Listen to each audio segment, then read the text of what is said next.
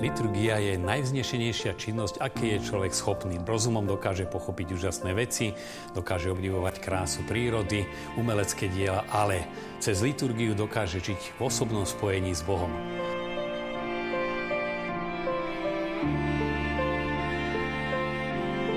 Na to, aby sme prežili liturgické slávenie s čím väčším úmyslom, je potrebné rásť vo vzťahu ku Kristovi, ale ono sú to ako spojené nádoby vzťahom človek viacej chápe liturgiu a liturgiou zase e, vrasta do čoraz osobnejšieho vzťahu s Bohom.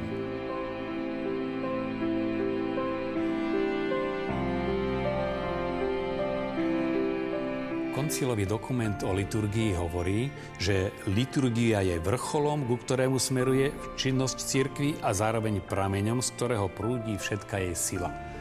Z tejto myšlienky jasne vyplýva súvislosť medzi slávením liturgie a kresťanským životom. Zároveň tu ale zaznieva aj ďalší rozmer, že cez liturgiu Ježiš Kristus hovorí jednak zhromaždeniu ako takému, v ktorom je prítomný, ale najmä hovorí cez sväté písmo.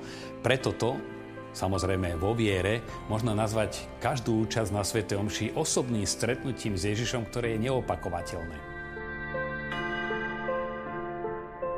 Hoci posvetná liturgia je predovšetkým uctievaním Božej velebnosti, je aj bohatým prameňom poučenia pre veriaci ľud.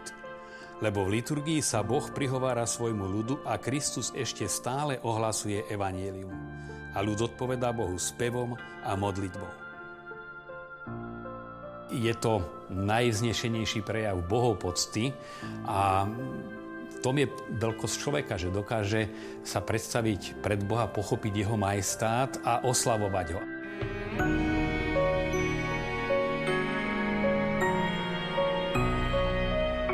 My sme niekedy viacej sústriedení, niekedy menej alebo tak sa vieme vložiť do toho, čo v liturgii zaznieva. Ale čo je podstatné, tak cez liturgiu sám Ježiš Kristus, on ju slávi. Nielen my jeho oslavujeme alebo prichádza k nám, ale on je spolu sláviaci a prihovára sa spolu s nami, za nás a spolu s nami k nebeskému Otcovi.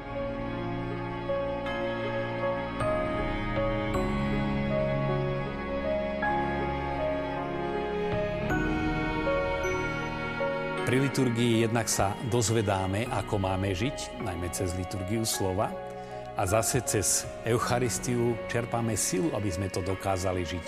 V Evangeliu príkaz milovať svojho blížneho, v Eucharistii sila, aby som toho blížneho dokázal milovať. Preto je tu to nerozdielne spojivo a zase život nám pomáha plnšie sláviť liturgiu a liturgia žiť kresťanskejšie vo svojom prostredí.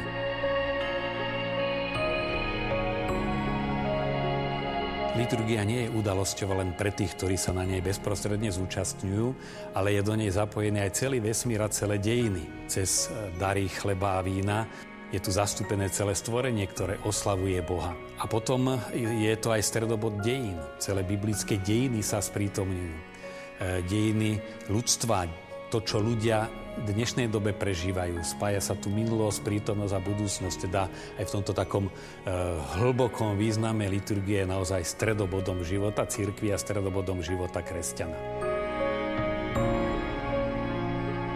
Dnes sme si samozrejme stihli o liturgii a osobitne slávení Sv. Omše povedať iba pár myšlienok, ale v nasledujúcich častiach relácie Sveta Omša zblízka sa postupne vrátime podrobne aj k tomu, čo sa týka priestoru slávenia, liturgických predmetov a najmä potom z kroka na krok celej Svetej Omši.